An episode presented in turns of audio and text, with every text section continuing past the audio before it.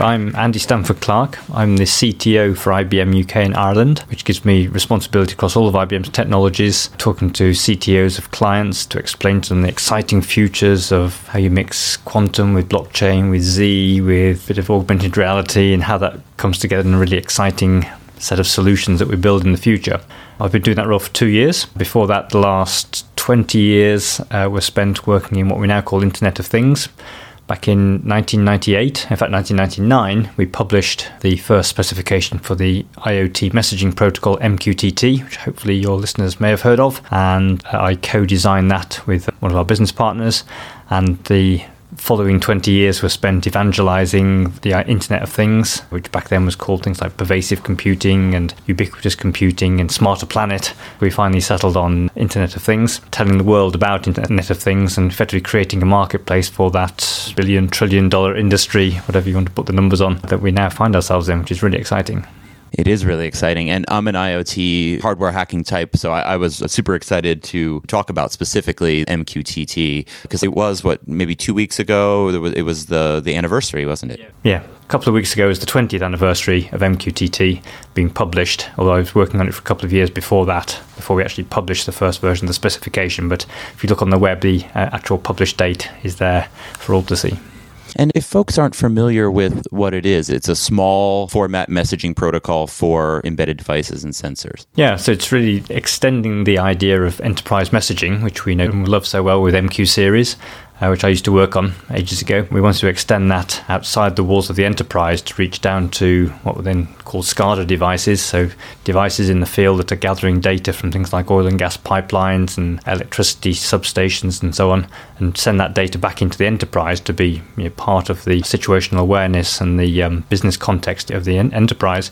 And so we needed a cut down version of effectively enterprise messaging. So I went right back to square one and said, okay, we're on really low bandwidth. The lines are really expensive to send data over, maybe satellite comms links and stuff like that. We need to go right back to basics. So, what's the bare minimum necessary to send a message reliably from A to B? Um, so that both people know that it's both sent and received and all that kind of stuff and know if one of the devices has disappeared off the network because a link went down. So how do we build all that in? So we just built it up bit by tiny feature at a time until we had just enough necessary and sufficient. And that was MQTT version 2 at the time. And that actually stood the test of time for 10 years. So even when Internet of Things and cloud and all these things came along, we didn't actually make any changes at all to the original spec for 10 years, which I think is a real testament to the, if I may say so, the foresight that we had in anticipating the uses to which uh, the protocol was going to be put, which was pretty amazing given we had no idea was going to be used across many different industries, from healthcare to agriculture, away from the original intended application of oil and gas pipelines.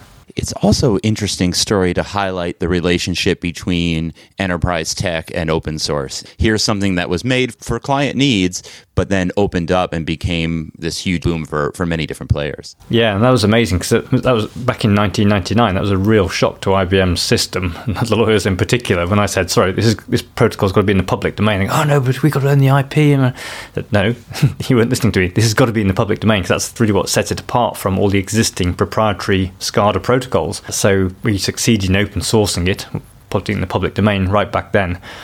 But even then, only IBM had implemented the broker end of things, the server. So although the client was free and you could download it and you could implement it yourself, nobody apart from IBM had implemented the server side of it. They could have done, but they chose not to. So it was still seen as IBM proprietary. And you know, we thought maybe we were tricking people into you have to buy our stuff, even though we're saying it's open source. But that all changed uh, 10 years ago in uh, 2009 where I spoke at the first OggCamp unconference in Liverpool, and uh, I was giving a talk about all the cool IoT stuff I was doing, automating my home and having electronic mouse traps and tracking the Isle of Wight ferries and all these cool projects.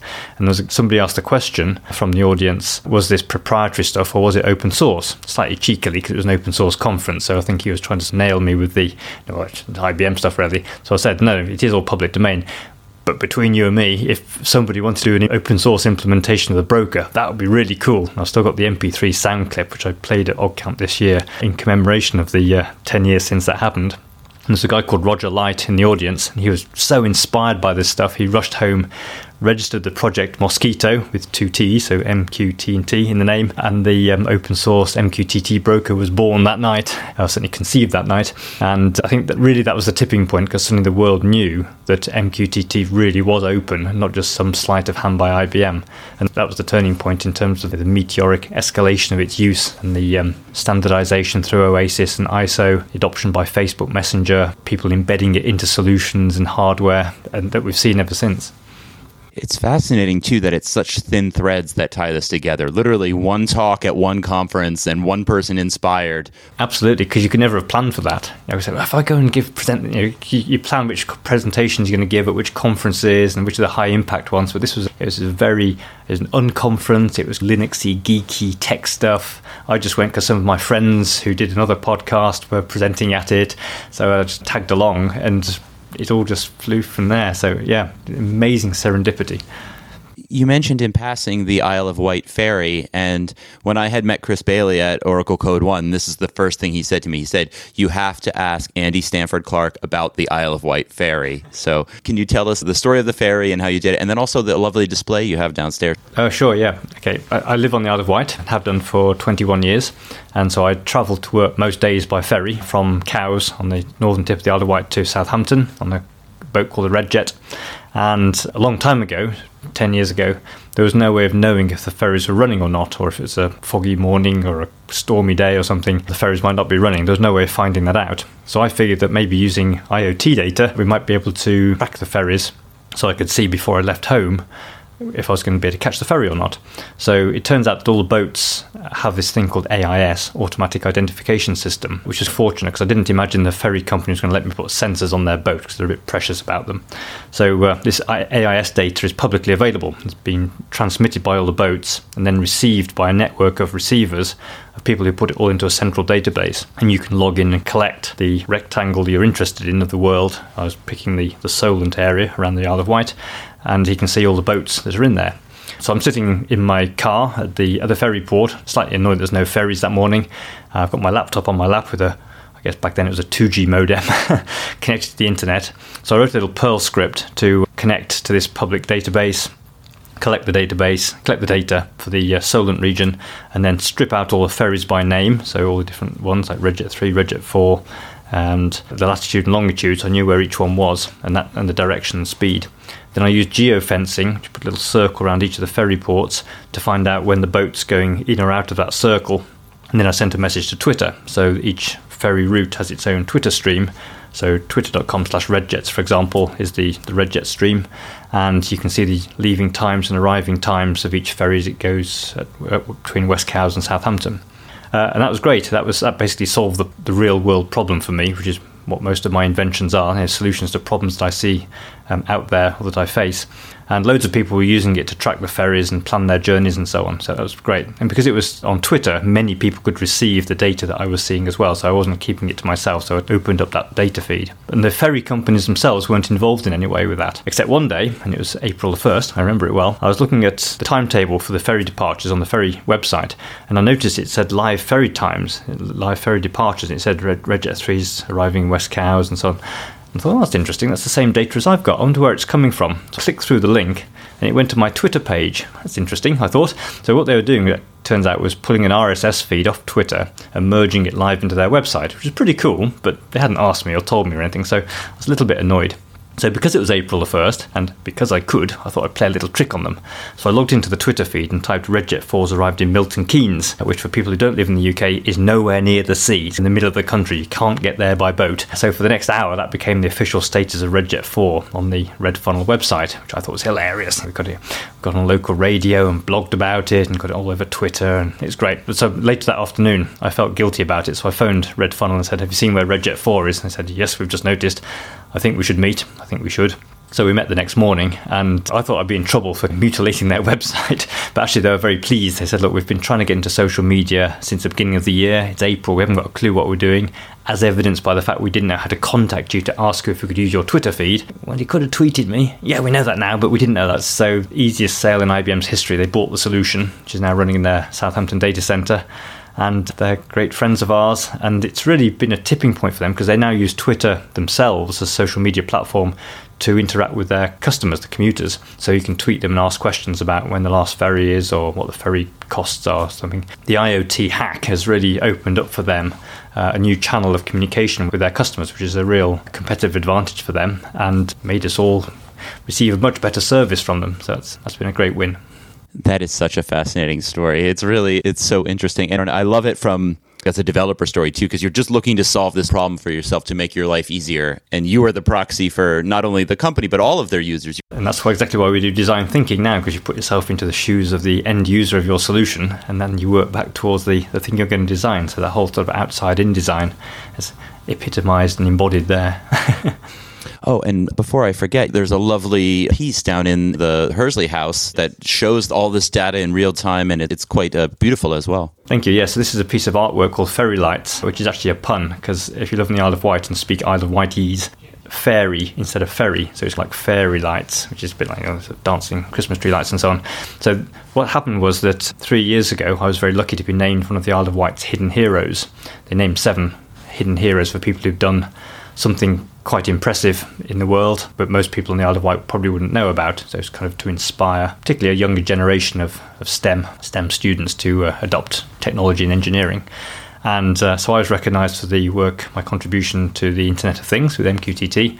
And as part of it, there was an exhibition in a in one of our local art galleries, and there's some some funding available to make an art exhibit representing, characterising each of our work and I didn't have a clue. You know, I didn't, couldn't think of a piece of artwork. So I thought, well, it has something to do with ferries, something to do with LEDs, something that's interactive, something to do with Internet of Things. So I teamed up with a, a local artist called Debbie Davis, who's an interactive artist, and uh, we dreamed up this thing, which essentially is a piece of laser cut acrylic a outsized model of the Isle of Wight because the Isle of Wight's so important to those of us who live there, uh, and the mainland outline, the shoreline and then there's rows of LEDs going across for each of the ferry routes, each of the five ferry routes. Uh, essentially, what we do is we pick up live AIS data and we put little dots onto the LEDs showing the current position of the boats in real time. So this piece of artwork, which has no wires, it's just hanging on the wall, so it's like magical, and it, it's done as a as a half mirror, so it's done as an infinity mirror. So it looks like there's an infinite regress of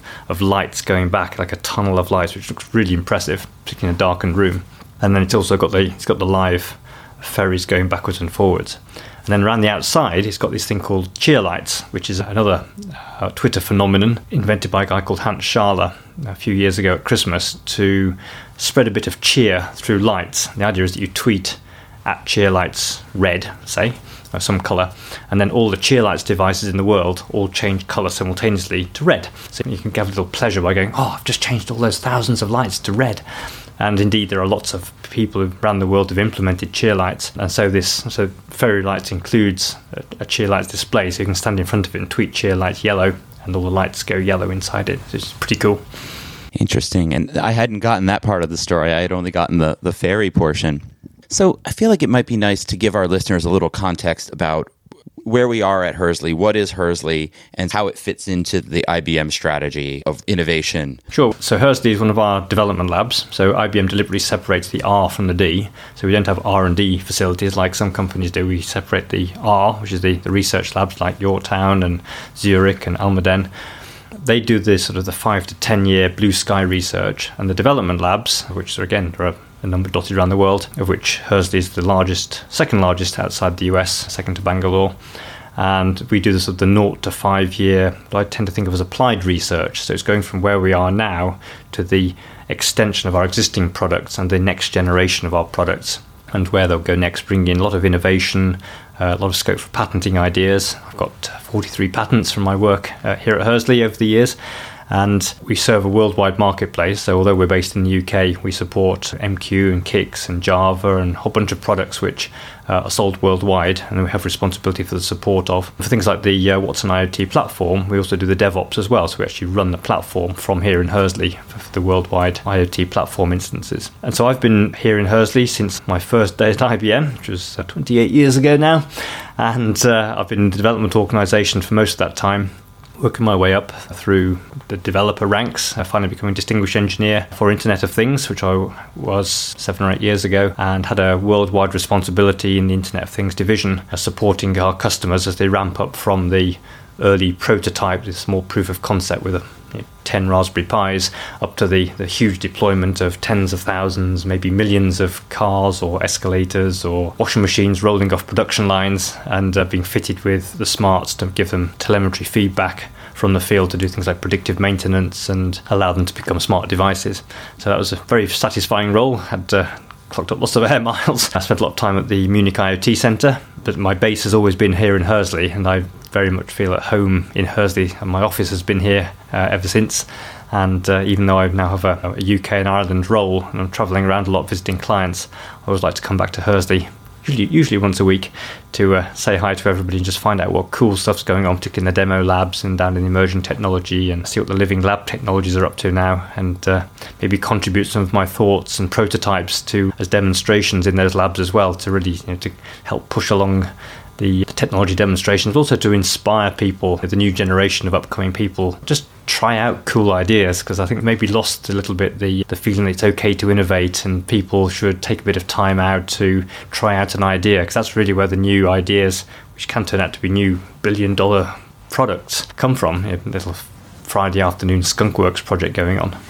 I had visited earlier this week and had gotten a, a, tour. I've been through the Emerging Tech Lab. I've seen your maker space, your media space, the the client center, and I must say the thing that really did strike me about the campus in general is you can feel there really is like a buzz and a culture of of innovation here. People are excited. For example, I had also interviewed Ed Moffat from the design team with several of the designers.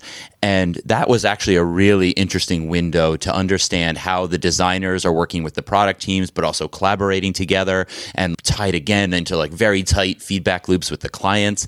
So there really is a culture of innovation and an excitement around this campus. Yes, and we've tried very hard with Stephen Warwick, the current lab director. He's made a real effort to nurture that, that buzz, as you mentioned. We've got lovely grounds here. It's great to go for a walk at lunchtime. That's not just to have some exercise. That's when ideas start to ferment and they turn into you know, brilliant inventions in the afternoon. And you, you can't just buy or just switch on that kind of environment. It's something we've nurtured over decades here in Hursley. And those of us who've been here for a while and recognise that have you know, worked really quite hard to nurture that spirit of innovation, and set up the makerspace. And as I said, it's okay to innovate. And I'm imagining people are recognizing now we're in this hybrid multi cloud world. So could you maybe give us some insight or your thoughts on this hybrid multi-cloud world we're in and, and sort of how IBM is approaching this? Well, yeah. So we just had the Think Summit in London about three weeks ago, and it was really interesting there to challenge CTOs of clients on just how many clouds they're actually using. And they say, oh, we've decided to go with Amazon. Okay, end of story. No, no, no. You're using Salesforce, you're using Concur, you've got using SAP, you're using Oracle's cloud. Okay, that's five. Uh, oh, and you're doing some hosting on Amazon, and you're doing your Office 365 on Microsoft, and you're running some analytics on Watson on IBM's cloud. Okay, now we're up to 10. and before you know it, you go, oh, yeah, actually. So without realizing it, people are inadvertently adopting a multi cloud strategy. They just don't really recognize it as such. They just think we've got one kind of cloud provider for our hosting, cloud hosting, and that's it. But it really isn't. So the trick then becomes recognizing that what you're actually doing is you're taking your workload and spreading it quite thinly across the different elements of the cloud. And it's really not so much that it's multi-cloud, which is just the cloud, you know, T, capital T, capital C. If people think about it as being that and recognizing that if you look, same as if you look up in the, the sky isn't just full of one cloud, it's full of lots of different clouds, you can think, well, some of it's over there, and some of it's over there, and some of it's over there. Oh, and by the way, our core systems of records are running on a Z15 in our data center, and that's not going to change anytime soon. Okay, so we need to bridge that into the cloud for the, for the web UI and the, the online app. Okay, that's no problem. That's the enterprise integration part that IBM's always been so good at. So suddenly you go, what's that then? Oh, the name we give to that is hybrid multi-cloud. The trick is to manage that as if it's one homogeneous infrastructure. And so IBM allows you to do exactly that by spreading your stuff around. And what we might start to see is that people actually start moving workloads for things like carbon intensity. So if, for example, Iceland's got some spare capacity. They're all on geothermal power, so it's very low carbon to run stuff in their, their data centers.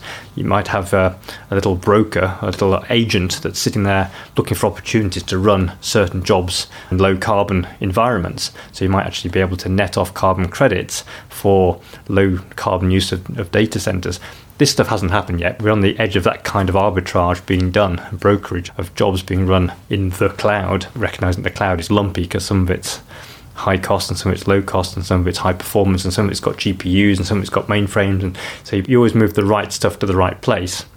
And the other thing that some people are doing now is actually moving compute to where the data is. So rather than the other way around, it's more of a data flow architecture rather than a von Neumann architecture. So you're actually saying, well, I've got this massive data lake sitting over here. I'm going to take, send my functions so they're co-located with the data and actually run them locally rather than having to trawl vast amounts of data back across the internet. So we're starting to see some right quite sophisticated algorithms for routing of both compute and data flows moving around the internet. Really exciting stuff.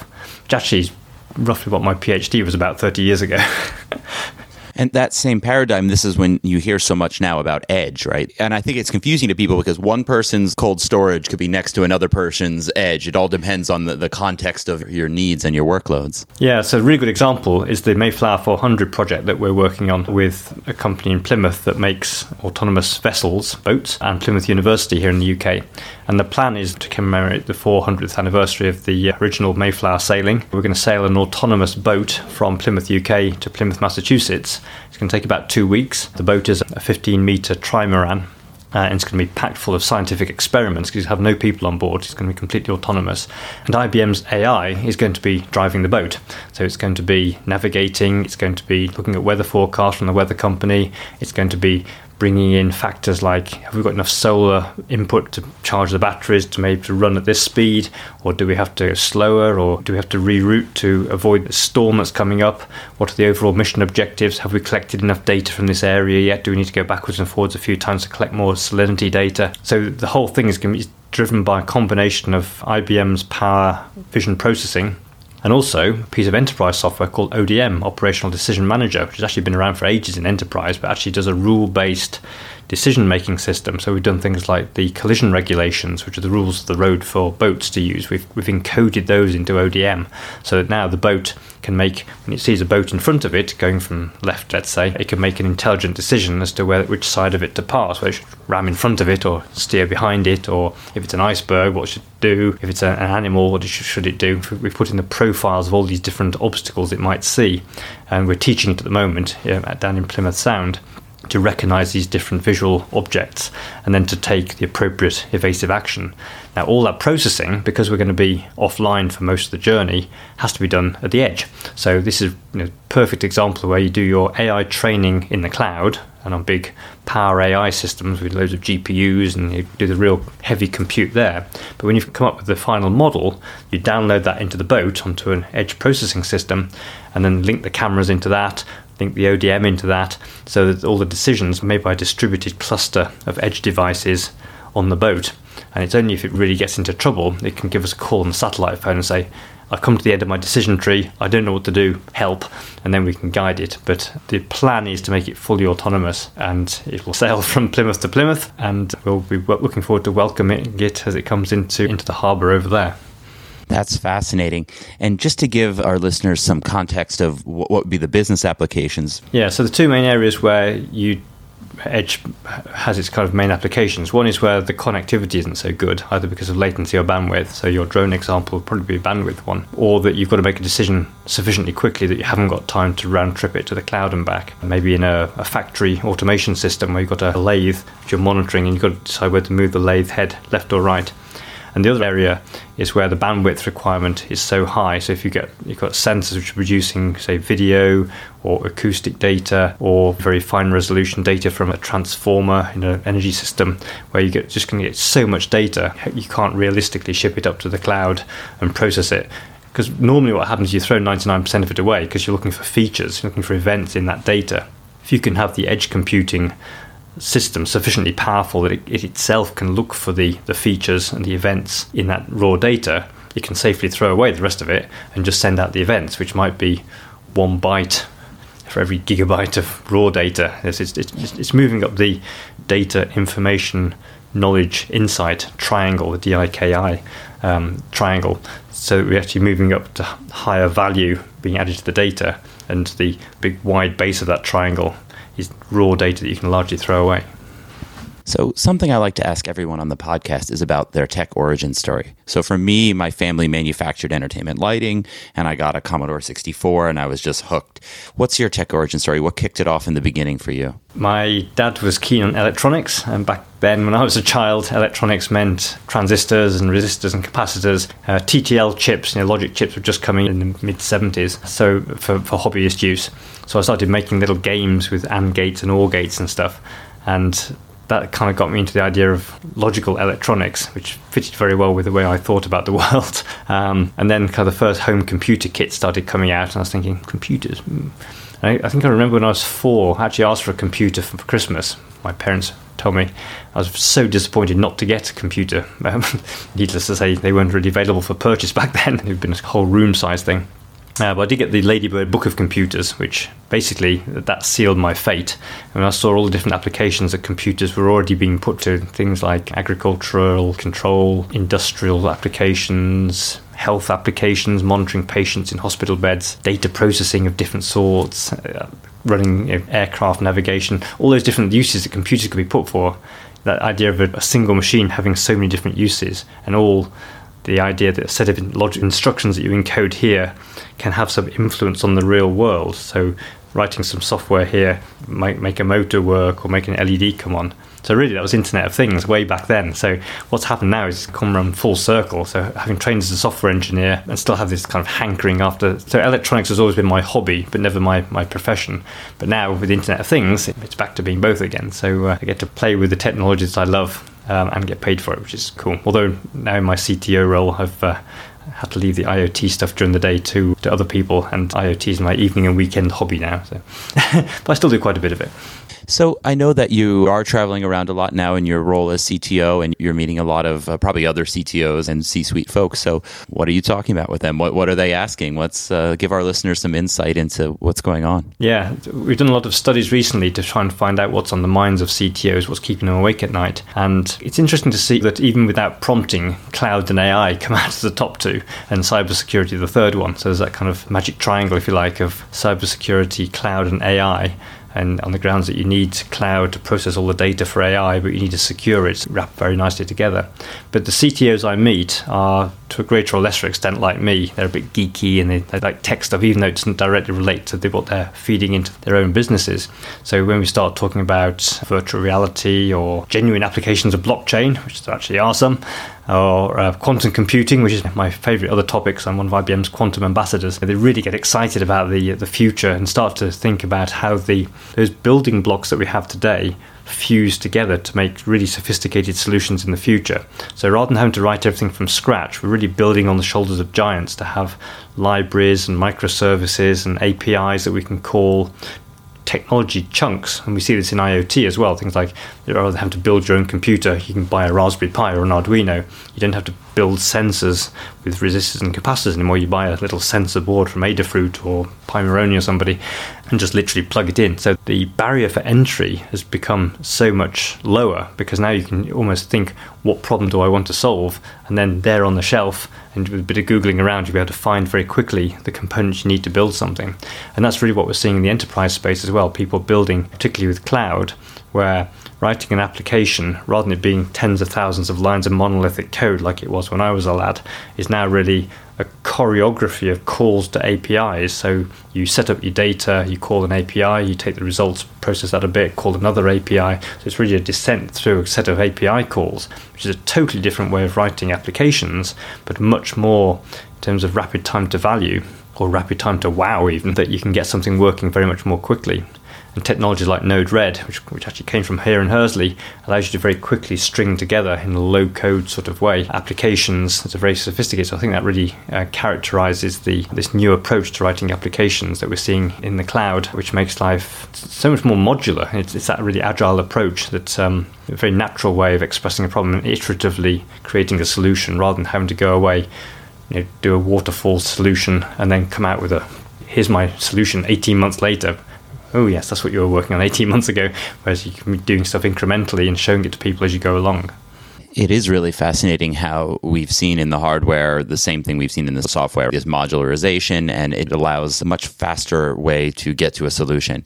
Yeah, absolutely. The, the, fourth thing on CTO's list actually was open source and the way that it's it's revolutionized in the way I've just described in terms of building blocks that they haven't got to go away and write themselves. But that just changed your whole relationship with the idea of what some clients mention one one throat to choke, which I think is a horrible thing to say, but they say you know, they want to know who to phone if their system goes down and there's a lot of satisfaction saying we phone IBM if it doesn't work, and they, that's satisfying for them. But in fact, it turns out that if you actually contribute to the open source projects that you consume, then you're known to the developer community. So if you have a problem, you raise an issue on GitHub in the middle of it, it's sitting there for three weeks going, oh, yes, maybe we'll get around to that. Oh, it's Andy raising a bug. Quick, let's have a look at it. And you might get an answer within minutes. You know, somebody somewhere in the world will be looking at it. And the, the open source projects that have been most successful have been ones where the main participants in the project, in terms of contributing to it, have been the main consumers of it in their businesses as well. And that's a good example is ING Bank using a project called Egeria, which is an open data lake and data governance project, which actually people on this corridor are working on, which the bank is using it as their core infrastructure for their data lake.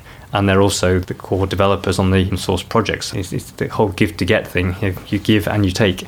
It's funny, I actually had the opportunity to interview Mandy Chessell at Open Source Summit about this exact project. And right away, when I heard about it, I could see how it fit in with these other pieces, especially if you have a lot of metadata. Exactly. so it's all come around full circle.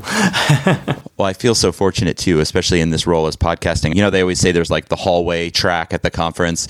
I feel like I have my own podcast track where I'm getting to interview all these experts and, and really learn the technology if our listeners wanted to keep up with, say, your IoT projects, where can they find you on social media? Do you have a blog? What, what are some good uh, ways to keep up with Andy Stanford Clark? Uh, the best way to follow me on Twitter, at AndySC. That's where all my stuff goes. I blog occasionally, stanfordclark.com with a hyphen is where I tend to put the articles. I sometimes guest blog on things like RS Component, Design Spark, but I, yeah, I sometimes write guest blogs. But usually Twitter is the best way to find out what I'm up to. Well, thank you very much for being on the podcast. It's been a huge pleasure, Luke. Nice to meet you. Thank you.